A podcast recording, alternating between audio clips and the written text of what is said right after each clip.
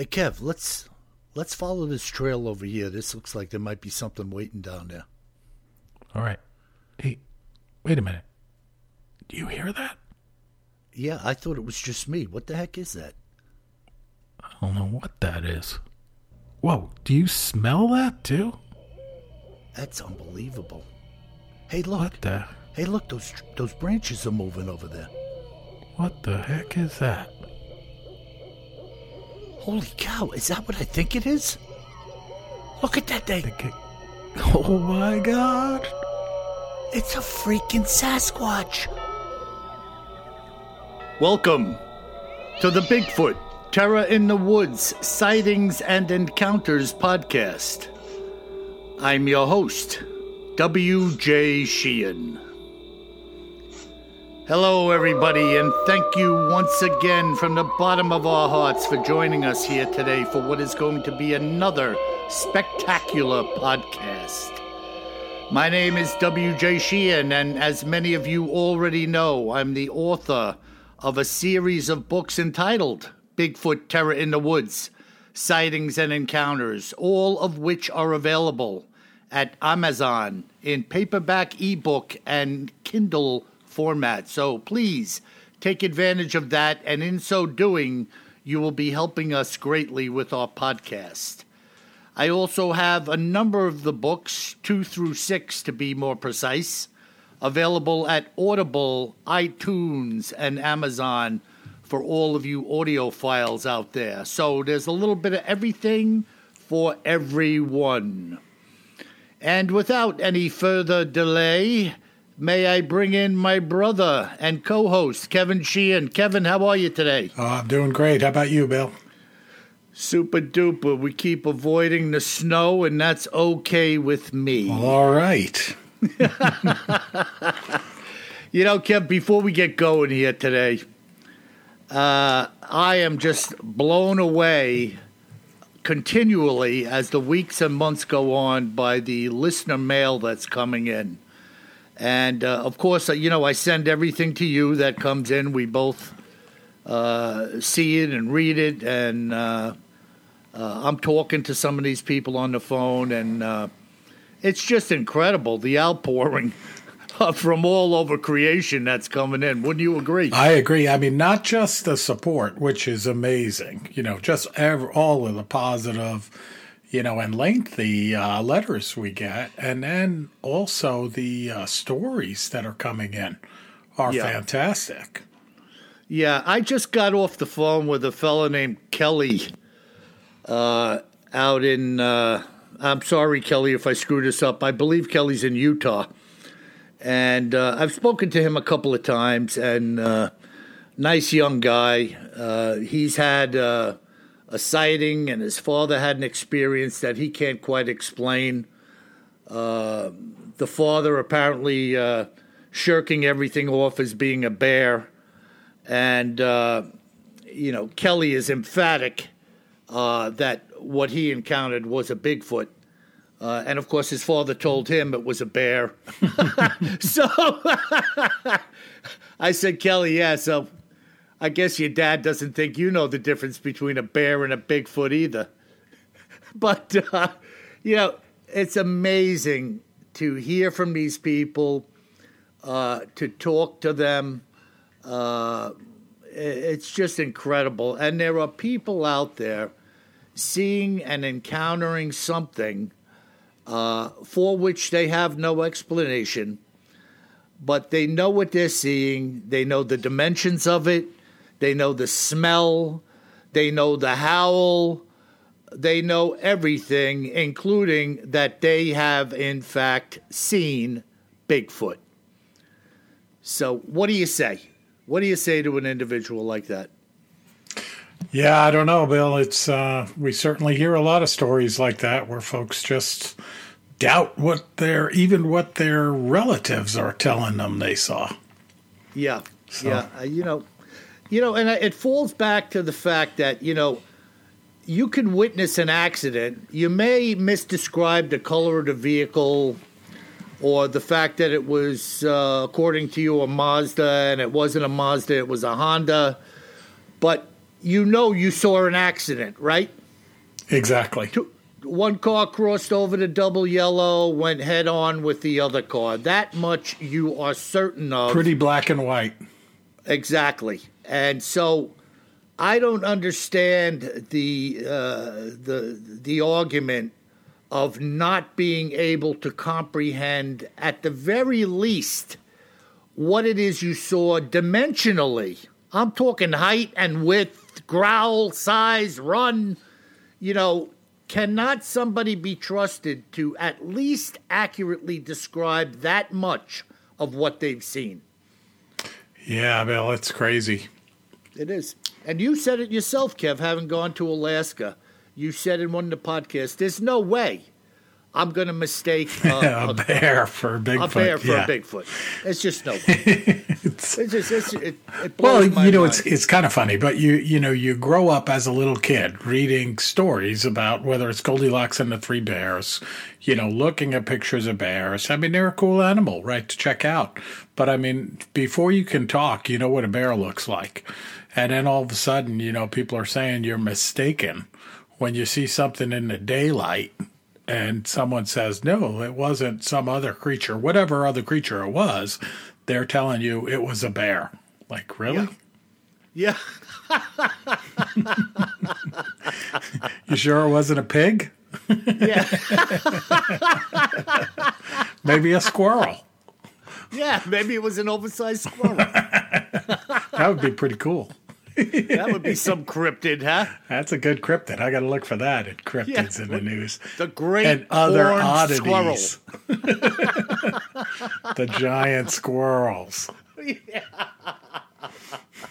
Oh, that's too much. Well, brother, I'm sure you've got something interesting up your sleeve today. Uh, I doubt it's a great horned squirrel. I'll tell you what, it's not a great horned squir- squirrel, but it could be one of the freaky deakiest uh, cryptids in the news and other oddities segment. All right, lay it on us, brother. All right, today we're uh, going back in time again, and we're going to talk about gargantuan gliders. Gargantuan gliders? Yes, so you haven't heard of these. These aren't big airplanes, right? They are, well, not big airplanes, no, but big something. So I, I came across this story, and um, it's fascinating on a lot of fronts. And it's also kind of a, a good jumping off point into uh, UFO investigations. So we'll we'll jump right into it. and You'll see as we get going along here. Okay. So the story, or the, at least the occurrence uh, that we report on here, goes all the way back to 1925, almost a hundred years ago. wow. Yeah, but it wasn't actually reported to the media until many years later in 1959. Huh. And in 1959, it was reported in Flying Saucers magazine. Ah, good old Flying Saucers magazine. And I hadn't seen Flying Saucers magazine before, but it looks pretty cool. I'm going to put it up on our website, uh, the cover shot of it. But on the cover, uh, one of the headlines is uh, Mars Moons Artificial and Superman. Does he really exist? Uh-huh. of course he exists. What are you, stupid? Exactly.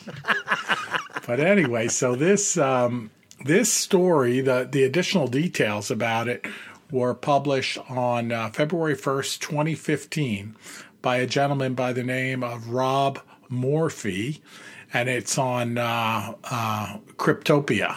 So one of the websites on uh, cryptids, pretty pretty cool. So he Yeah. he he uh, pulls out some of the details of the article, and I'll touch on some of them here. So the the original sighting took place near Battle Mountain, Nevada, and Battle Mountain is on Interstate 80 between Salt Lake City and Reno, Nevada, in the northern part of the state. So, the northern part of the state of Nevada. And to give you a feel, it looks like it's about a six and a half hour car drive north of Las Vegas, Nevada. Okay. So kinda- Do we know? Do we know at all why it was called Battle Mountain? No, I don't know why it was called Battle Mountain, but Okay. been called that for a long time. So, Yep. so you know, back in 1925, a lot of folks were, uh, you know, after World War One, they were flying around, you know, in sport flyers. So it got pretty popular to either become a pilot or if you were a pilot and you were fortunate enough to survive World War One, you were buying some of these surplus airplanes and flying them around, which which is what our dad did, you know, back in that day as well, right, Bill? So Yeah, you I mean, that's he had a lot of. I remember him telling me stories, Kev, of uh, uh, working on guys' uh, airplanes in some of these grass airfields in the city at the time, which are non-existent now. exactly in New York City, grass. In New York City, a grass airfield, exactly. and then uh, he would, uh, in exchange, get flight time with some of these guys in their planes. And he told me stories of uh, flying in open cockpit biplanes under the Throgs Neck Bridge in the city in the Oh. wintertime. That had to be wild. I mean, just like nuts. And by the way, before we continue, where exactly is Superman supposed to change with no phone booths around anymore?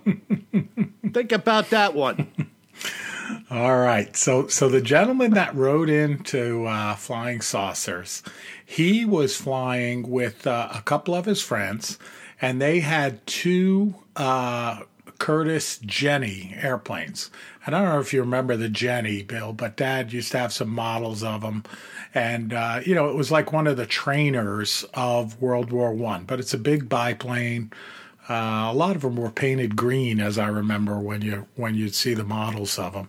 But it's a Curtiss Jenny or JN4, and uh, these four guys were out flying together, two two in each Jenny, so two Jennies flying, and they landed on uh, on top of this mesa in Battle Mountain.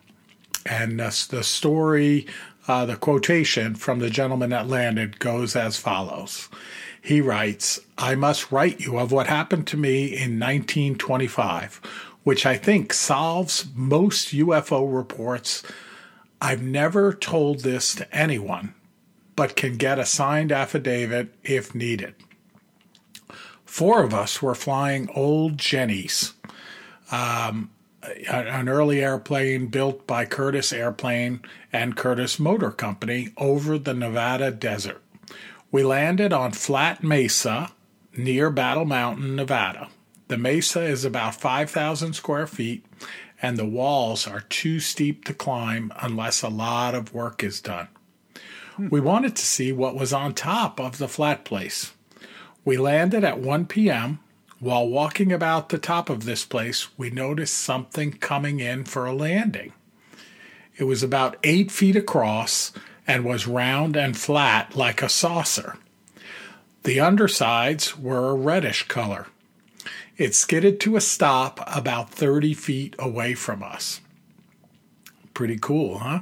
Yeah, I mean, what a freaky, you know, and these guys are in these old uh, two seater uh, open cockpit Jennies landing on this mesa, and all of a sudden this thing comes flying exactly. comes comes hovering in and lands. And the author of this modern day article rob morphy he he writes that it's worth mentioning that you know this incident allegedly occurred in 1925 which was a full 22 years before a gentleman by the name of Kenneth Arnold reported in June 24 of 1947 UFO sightings over Mount Rainier.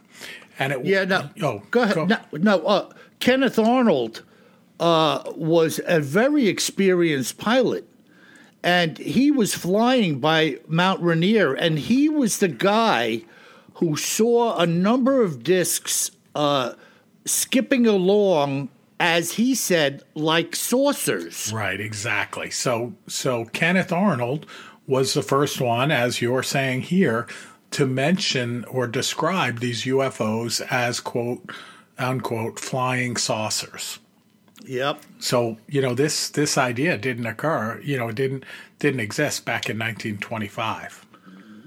Right? Now, Kev, Kev, most pilots that I've known, and I don't care if they're private pilots, uh, uh, commercial pilots, uh, pilots from the wartime, most pilots that I've met are fairly sharp individuals. Absolutely, Didn't- yeah. At- At didn't- least older pilots. Otherwise, they don't make it to be older pilots. Exactly. Thank you very much. Ah, he wasn't too sharp. Boink. but the point I'm getting at is when a pilot gives you a description of something or tells you of something, uh, to me, this is a reputable individual. I'm sorry. You know, They're they're not given to strong drink and uh, foolishness. You know, most of these guys are pretty sharp around an airplane and in the sky and their powers of observation.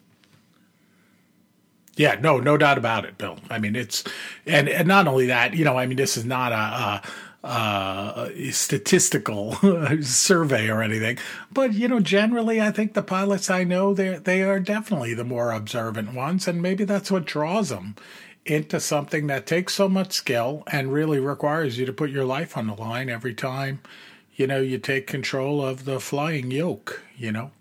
Yeah, So- I guess it's just a, a fight against yourself, kind of. Yeah, right? in a sense, in a sense.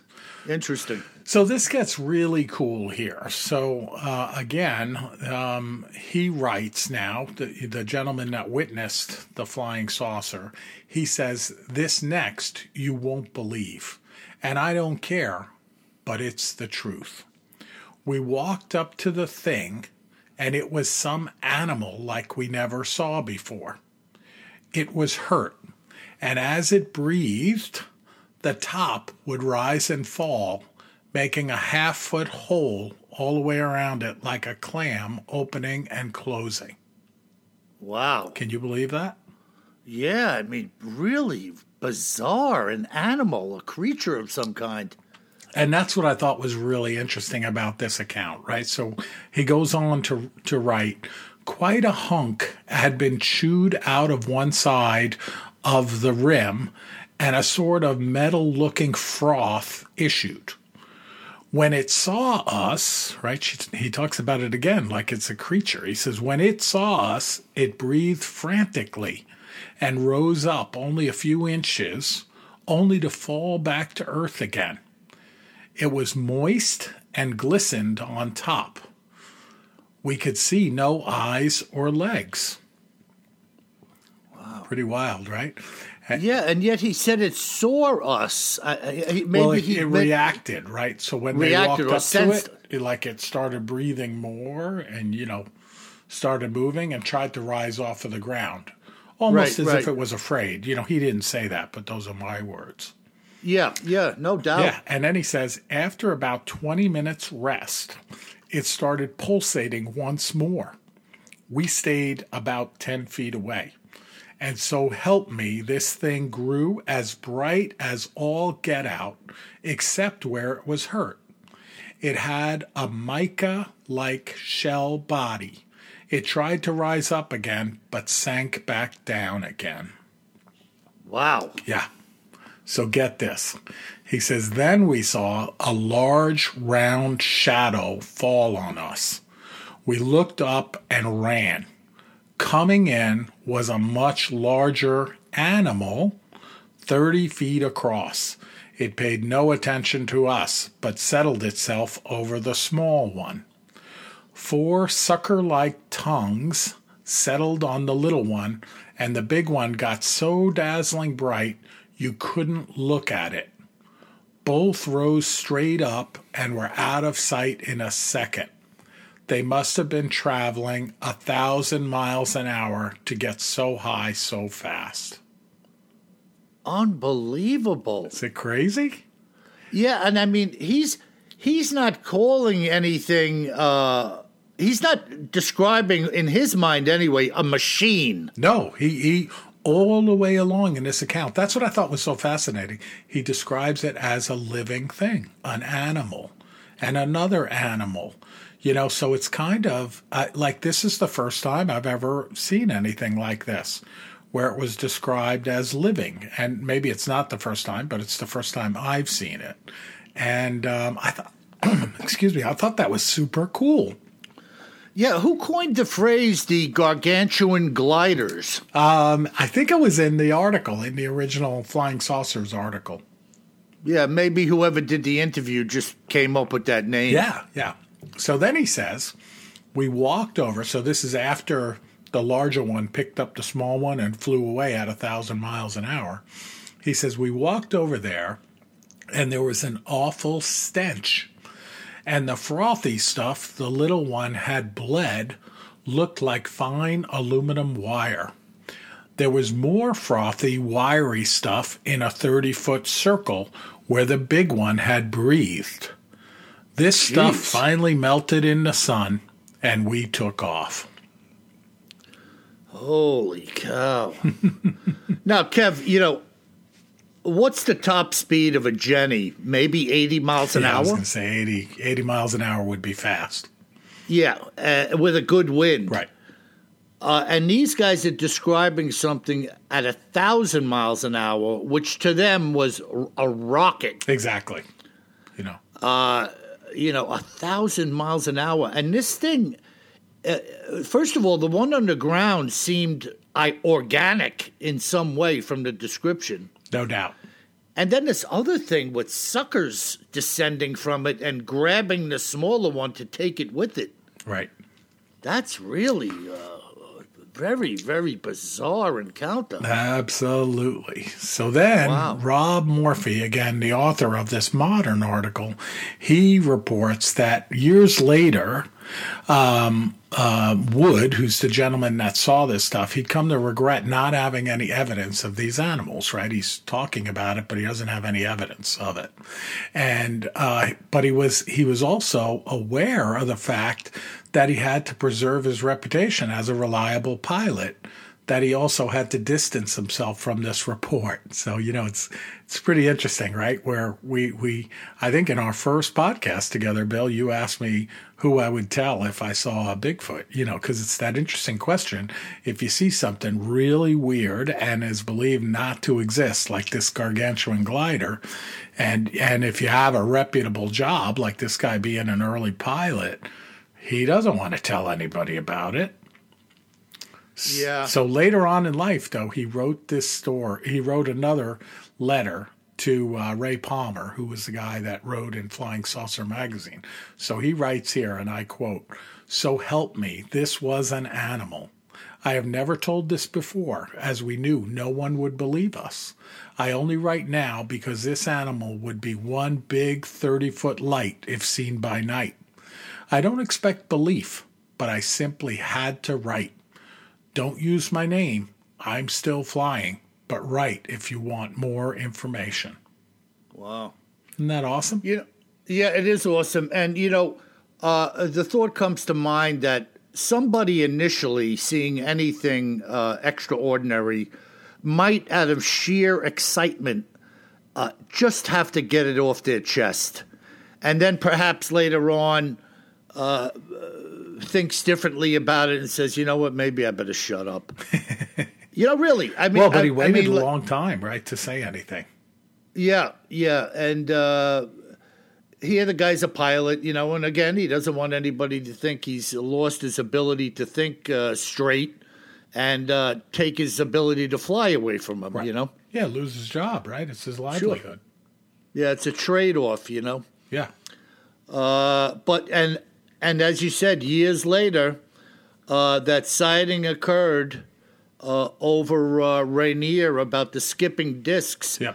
And he- he later on was the one who estimated their speed based on how much distance they uh, had traveled, I believe, between the uh, adjoining peaks in the mountain range. Ah, okay.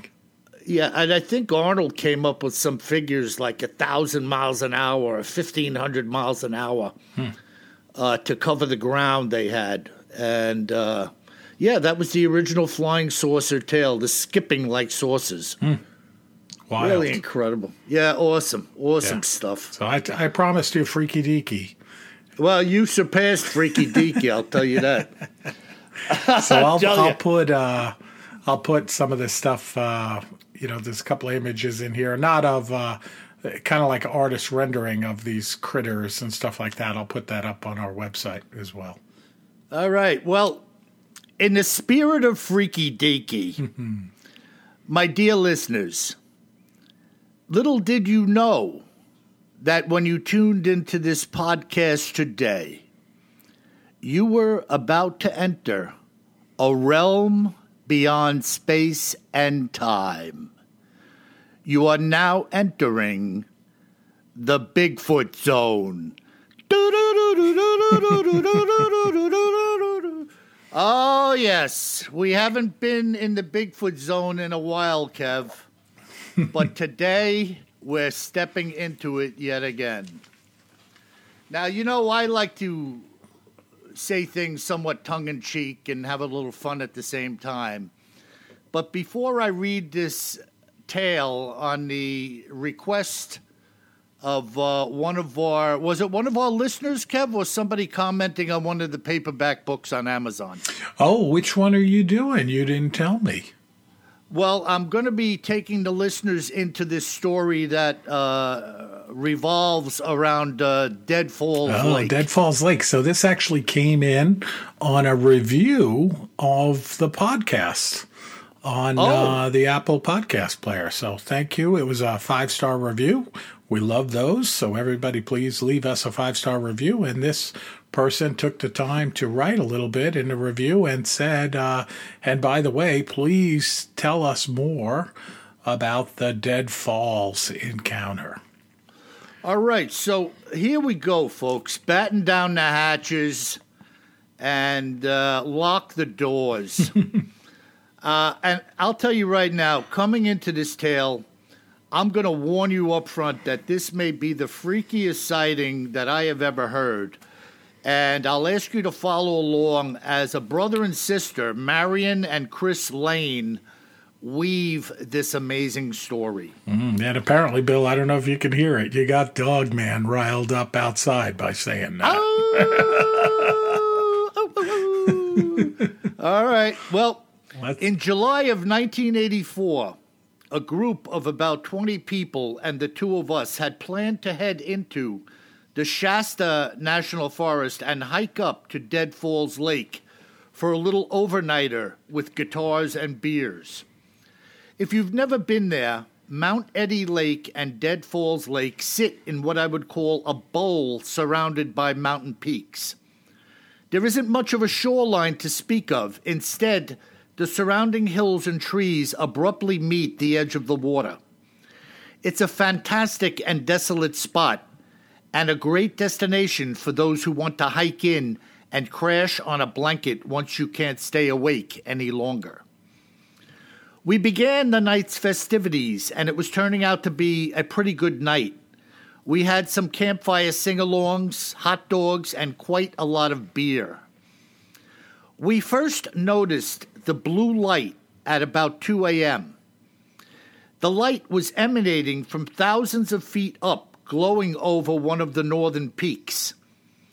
Considering that there isn't anything out here in this hour of the night aside from people like us, it was a bizarre sight. Needless to say, it had all of our attention. Some of us sat and others stood as we watched the blue light grow in intensity. It seemed as though the unknown source of light was about to come over the peak. About 10 minutes later, there it was. It was miles away, but we could now make out a large glowing disk exuding what appeared to be a combination of extremely bright blue and white light. From a distance, it almost appeared like the disk was alive. I know this is really weird, but you will know shortly why I mention it.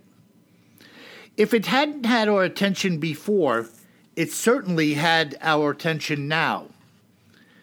It slowly made its way over the peak and was gradually making its way down into the valley in which we were gathered. As it began the descent, beams of light started to emanate from different sides of the object. They moved from one side to the other, flashing on and off as it appeared to be scouring the terrain. Some members of the group were already getting antsy and afraid, especially the girls. But there was nowhere to run and nowhere to hide. especially since the searchlights were so bright. It was getting closer and closer to our position. We realized that whatever it was could certainly see our blazing fire. So some of us started to throw dirt on the flames and squirting on them with beer. Others filled empty bottles with water from the lake in order to extinguish it. It was difficult for us to gauge the distance and size of this object but it was slowly coming towards the lake, and the entire landscape was glowing beneath it. All of us could now see that the craft was organic. Now it was glowing with a yellowish white color, but bright blue still swirled around its base, which appeared to our eyes like pigment being mixed into a can of fresh paint. It was beyond my wildest imagination. Another 10 minutes passed when half of the group said that they were getting the heck out of here, and the rest of us stayed. In the movies, the people who run always get attacked, and I wasn't planning on being one of them. This craft had now reached the other end of the lake, which was still a considerable distance away from us. By this time, I could now see that this disk was at least 200 feet across, when all of a sudden it stopped and began to pulse, growing brighter and then dimmer, like a heartbeat. All of the searchlights had stopped moving, and a ring of fuzzy, multicolored lights started to circle its outer edge. They were red, green, and yellow and weren't sharp like the searchlights. Our fire was completely out now, and we were standing in the pitch dark, totally awed by what we were seeing, as this thing hovered over this one spot for almost 20 minutes. Suddenly, a wide column of powder blue light flashed from its base to the ground below as the craft continued to pulse. From our vantage point, it was little more than a speck, but there was something being drawn up from the ground within the tube of light. This thing stopped about midway between the ground and the craft, literally suspended in midair within this tube of light. Everything we were looking at stayed still for another 10 or 15 minutes. But then several other specks started to descend from the craft space within the tube. These specks were much smaller than the first. Again, from the distance we were, there was no way of telling what any of these things were.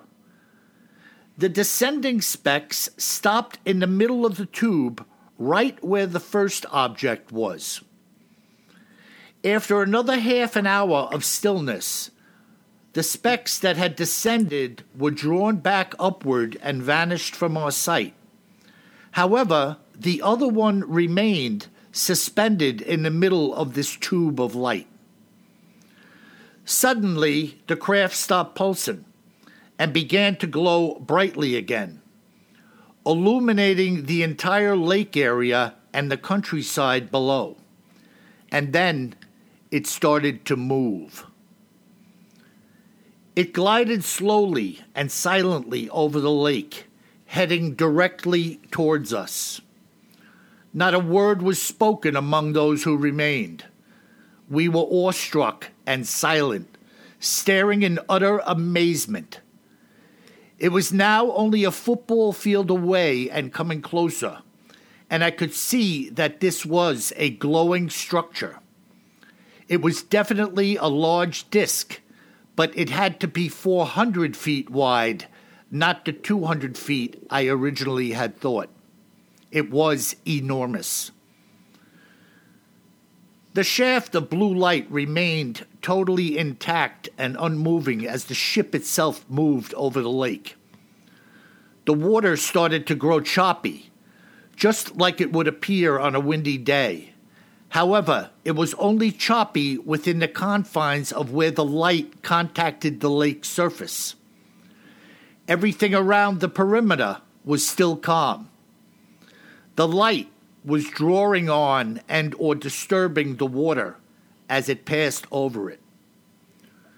Now, I could see beyond the shadow of a doubt that the speck that had been lifted up from the earth and into the tube was in fact a gigantic Bigfoot. It looked like it was in a state of suspended animation, being held in the light tube some 75 feet off the lake surface. It didn't move an inch and was completely aglow in the soft blue light. The saucer passed just to our east, and we all turned like automatons, watching it move away. Suddenly, there was a bright flash of light, and it was all over. The disk was totally and completely gone. It had not flown away at a high rate of speed, it had vanished. We all stood in a daze for a few moments, almost as if we had been taken over by some type of mystic force while these events had unfolded.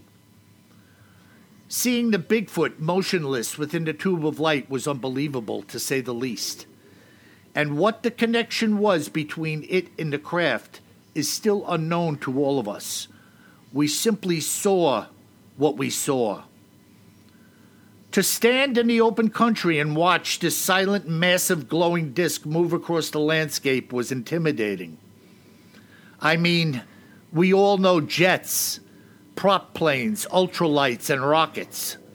But to behold something 400 feet in diameter moving at a snail's pace and hovering motionless, while not so much as making a sound, was mind blowing. It had to run on some sort of inexhaustible energy source.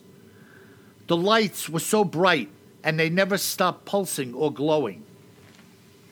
I mean, think about it, he says. When we fly on a jetliner, there are the cabin lights and a few lights on the fuselage of the jet. This entire craft was a light, and it contained numerous other tremendously powerful lights within it as well. The entire skin of this thing was moving, or at least that's the way it appeared to our eyes. It was like liquid contained within some within some type of casing, moving plasma, shifting and melting and swirling together. What do you make of that, folks? Holy cow. Well, you promised Freaky Deaky. You delivered. I mean, you know, and although this story to many sounds over the top, if I've said it before, I'll say it again. I believe that there is a connection between UFOs and Bigfoot regarding many of the encounters. Not all of them, but many of them. And this kind of all tumbles back on my own personal belief that there are two things at work here uh, the demonic, as I always say, and the real McCoy Bigfoot Sasquatch creature. Hmm. But then, Bill, you are you saying that you don't believe in UFOs or you believe that they're demonic, or is that another yeah, thing? Yeah, no, I believe that uh, the UFO uh, phenomena is of demonic origin. 100%. Yep, I have no doubt about right. it. So, you know, now that opens up another can of worms, and I am of the mindset that I don't need all the answers in my life. And because I don't know or understand something doesn't mean that it's not true. In other words, I could see something and really have no explanation for it at the time, but it doesn't mean I didn't see it.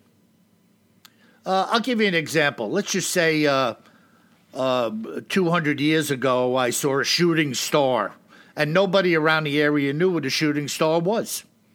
I mean, I saw it.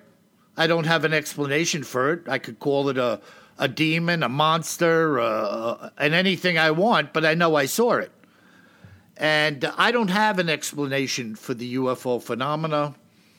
uh, how objects could be created, uh, how all of these things could come to be. But I just have an inner unction that tells me uh, that this is coming from a realm that you really don't want anything to do with. All right. Well, Yep. I don't want to uh, go against uh, the demonic realm.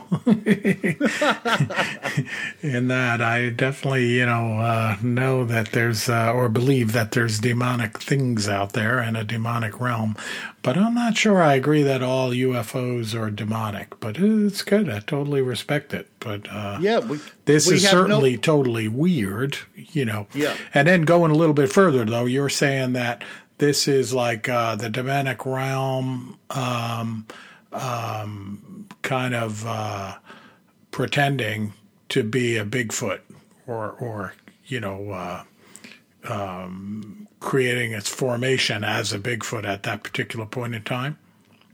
Well, I think what they're doing is they're uh, using the Bigfoot uh, as a format for somewhat of like, as this guy used the word automaton Mm-hmm. or robot or whatever word you want to attach Yeah, to so it. they're in a very rural place and here in the Pacific Northwest, and they materialize as uh, a Bigfoot to kind of disguise what what they really are. Is that is that what you mean? Yeah, well, there uh, there are many people out there who believe in the UFO phenomena, uh, creating other types of creatures. Sure, sure. Uh, we've heard all of these crazy descriptions, everything from the grays to blonde-haired humans. oh yeah, uh, the the uh, Men in Black, all of these strange phenomena. Uh, guys that have plaster-looking faces, uh, uh, no no humor about them, uh, wearing sunglasses at night. You know, extending their hands and they don't look real. They're like mannequin-like. I mean, this is like real. Talk about freaky deaky. This is really out of the envelope stuff here. We're talking about. yeah, yeah, yeah. No, I, I of course uh, have heard about them. Uh, you know, the the theory of these aliens. Uh, um, uh, taking the form of other things and maybe trying to mimic the form of humans, but falling a little bit short, you know. Yeah, well, in look, several uh, different ways. look at this story of, around Dead Falls Lake. If you believe what this brother and sister shared, which there were 20 other witnesses to, it seems to me that this ship or thing, uh, whatever it is, was it looked like it was scouring the landscape and when it found what it was looking for, it retrieved it. And it almost sounds like something or things came down out of this craft and were manipulating or doing something uh, which he described as specks to, descending to the original speck that had lifted up. It, it was almost like they were doing something with it before they retreated back into this ship. And then the the what he described as a Bigfoot creature was still left in this tube of light as it moved across the lake. Now, look, what that's all about, I have no freaking idea. I mean, and that's that's where I stand with that. Sure. I'm I'm just sharing it, Yeah, yeah, and uh, you could you could take it or leave it, uh, you know. Uh, but we're just throwing it out there, folks. Definitely freaky deaky. Super cool.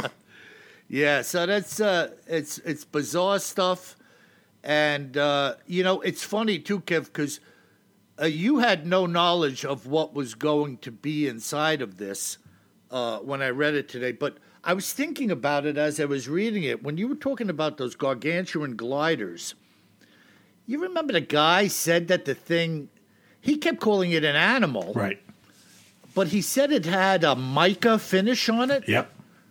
And and folks, if you don't know what mica is, it's kind of like uh, uh, uh, uh, uh, sh- uh, Like a mirror. describe- It's like a, a rock that is uh, could be a piece of a mirror. right? And it's flaky. Yeah, very when you thin. see it in nature. It's, in layers. Thin. It's in layers. Right. Yeah. It's brittle. It's flaky, uh, and it has a shine to it. Uh, and this craft that he was describing, he said it looked organic. Uh, like it was a, a, pigment swirling around in a casing. He described. Yeah, that as. was a cool description, by the way. That was, that was... Yeah, I mean, you know, it's very, you know, uh, I don't know what to say about it. Mm-hmm. You know, I just share it. It's it's mind blowing, and he said it blew his mind. Now it's blowing all of our minds. No doubt about it. It's got me thinking. So, uh, yeah. So there you have it. Very cool. So so we go from 1924 or five and uh, Jenny's uh, Jenny biplanes to 400 foot discs with beams of light moving silently over a lake. Awesome. Only on Bigfoot Terror in the Woods. yeah. We bad. We bad. Very cool. So what do we got, brother, in our listener mail uh, category today? Yeah, we got some good listener mail again, like you were saying at the start. Um, so the first letter comes in from Grace in North Dakota. All right. And Grace says, First, I love your podcast and how the two of you interact during the show. It's the perfect mix of all things cryptid, so kudos to both of you. Yeah, Grace. Obviously, neither of you are any man's fool and can appreciate that. And I can appreciate that. Bill, you spoke of watching the series Expedition Bigfoot, which I as well have seen. What's your overall take on it now that it is complete? Wow. Well, uh, Grace, my take on that show was I think it was just an incredible uh, event. I'm glad they did it. Uh, I think these individuals were totally credible. Uh, outside of the fact that it was done for television, uh, there might have been a few uh, ev- events there that were dramatized for the sake of TV. But I think what they put out there, their technique, uh, their determination, uh, and the individuals who were involved uh, in the expedition itself. I believe their hearts were in it. Uh, it's not a sham. Uh, I believe what they were collecting and looking for is legitimate. Uh, I really think they're onto something over there, as I do many, as I do think of many people around the country who are sincere about looking for this creature. And uh, if you caught the end of the show, uh, they had hung that one uh, solar activated camera high up on that cliff overlooking this valley uh, and a hillside. Uh, and in the end, in the last show, Kev, they showed a tall, dark creature walking across between uh, two patches of trees. Very cool. I didn't get to the uh, last episode yet, so I'm uh, now I'm more eager than ever to see it. Yeah. And, and I'm not taking anything from it. You're going to see it, and you're going to make your own sure, surmisal sure. about what you're seeing. But so you're saying that, you're saying it might have been a bear. yeah, yeah, no, a, a giant fanged squirrel. That's what it was, Kevin. I saw it. Don't make fun of me. Woohoo! this creature, whatever it was, I don't know many hunters that walk around dressed in black from boots to head uh, anywhere. I'm familiar with camouflage hunting, but I don't know people who wear black gloves, black boots, black pants, black jacket, black hood, uh, walking around hunting or hiking. So whatever this thing was was definitely dark, and it looked really big to me in the picture. Uh, they had other things going on there, uh, whistling, uh, some knocking noises, uh, the stench at certain points. They found a nest. Uh, remember, Kev, we were talking yep. about this the yep. nest at Marble Mountain? Absolutely and they uncovered a nest uh, that was basically the same as the one at Marble Mountain. uh, huge, huge limbs snapped off. I'm talking. Some of the limbs in the pictures there look to be like eight or ten inches wide, and they were broken off fresh. Super cool. I mean, what what could snap off uh, without the aid of a mechanical device or or some type of hydraulics? What can snap off a ten inch diameter fresh limb from a tree? Yeah, I don't know. Yeah, so All right, we're going to go over to Scandinavia next with Paul in Norway. Some of our distant relatives there, Bill. yeah. He says, I really find your diatribe to be quite entertaining. I'm not sure that's good, but quite entertaining, Yes. okay. And he says, I've always doubted the validity of such things, but I must say that the more I listen, you are swaying my opinion. Ah, Great show. And he writes, P.S. I've purchased two of your audiobooks. all right. All right, Paul. Bravo, bravo. Not only writing, but buying too. That's awesome. Well, he gets it. And folks, you know what? I say it all the time. Uh, what I do does not happen uh, by uh, coincidence. There's a lot of uh, cost and effort here. So if you want to help out, we don't charge anything. Go out and buy a book and uh, give it to somebody or read it, and uh, you'll be helping us along quite a bit. Uh, that is an excellent little piece of mail there, you know, and the fact that this guy is listening in and his thoughts are now being swayed that there's a possibility that this thing is real. Very interesting, you know. so I got a I got a good one here that also talks a bit of an account, uh, an encounter. Um, I'm not going to say the name because even the first name is quite unique, and he gives some Okay. of the locations. But he writes in that my encounter was in mid 1985 and was conveniently filed out of my memory as I told it once and was made a fool. And apparently, I was probably, and I was told I was probably suffering from fatigue.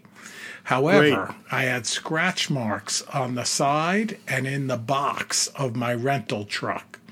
It happened directly between Fort Nelson, British Columbia, and uh, Zama, Alberta, if that's how you pronounce it, while I was driving a winter road.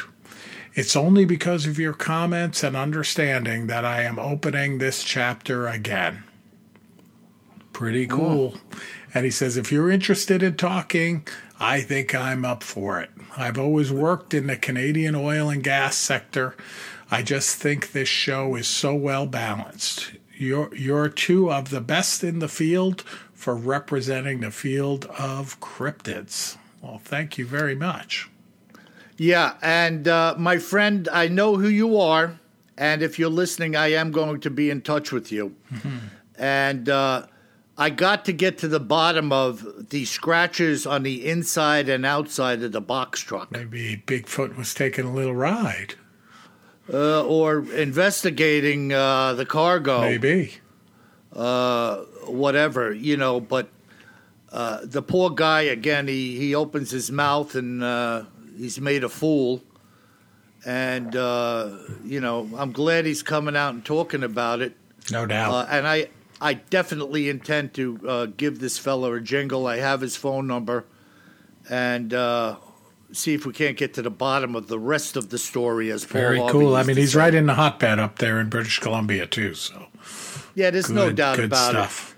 Oh, You know, and listen, guys, if you're out there, if you're in the oil and gas business up there, you're out there running lines and, and working in the wilderness out there, uh, the lumber industry, uh, uh, uh, the game department, if you're a game warden anywhere around the Northeast or Canada, we want to hear from you. If you've seen something, I don't care how minuscule you think it is, how uneventful you think it is, I am telling you and encouraging you to contact me because Kevin and I want to know about it. Uh, and that's all I'm going to say about that. Yep. Let us know. All right. We got one more email here, Bill, from Robert in Lansing, Michigan. And Robert writes, Best podcast ever. Thanks for doing the work. I just wanted to say that, of course, I love Bigfoot, but I really enjoy your cryptids in the news segment as well. Haven't Okay. yeah, I don't haven't seen anything as of yet, but you will be the first to know. God bless Robert. So Robert, keep an eye out for Dogman up in that part of the woods too. Oh yeah, man, that dog man is a nasty freaking critter, boy. I'm telling. Hey, Hey, what I would know. you do, Kev? What would you do if you were out for a jog one evening and something like that jumped out of the woods in front of you? You know! I mean, you know. People talk, you know, like they're Superman. You know, well, I'd go up and bust them on the lip, is what I'd do. I you know, I've never fainted in my life, but that might be the first occasion. Might drop you. I'm telling you, man. Heart attack, Wow. whatever. Just I, I don't know, news. man. Bad news. Well, great, great show tonight. Uh, again, uh, we started out by thanking everyone for their support. We've also been great, getting some great five star reviews. Again, it just takes a minute. Open up your player now and hit five stars. We really appreciate it, and uh, and it brings a lot more listeners to the podcast and makes it easier for us to uh, keep going with some great shows. So thank you Awesome. for your support. Yeah, and uh, it stands true for the books and audio books too, folks. If you purchase one of these books, give it a listen. Uh, give me a good rating on there. You know, lay the stars on me, or I'll put some stars on you. Remember the old cartoons, Kev? Somebody would get in the head, hit in the head, and that ring of The stars. would Tweety birds around. going around. Alrighty then. And until we meet again, my fine feathered friends, remember always carry more gun than you think you're gonna need. Sleep tight.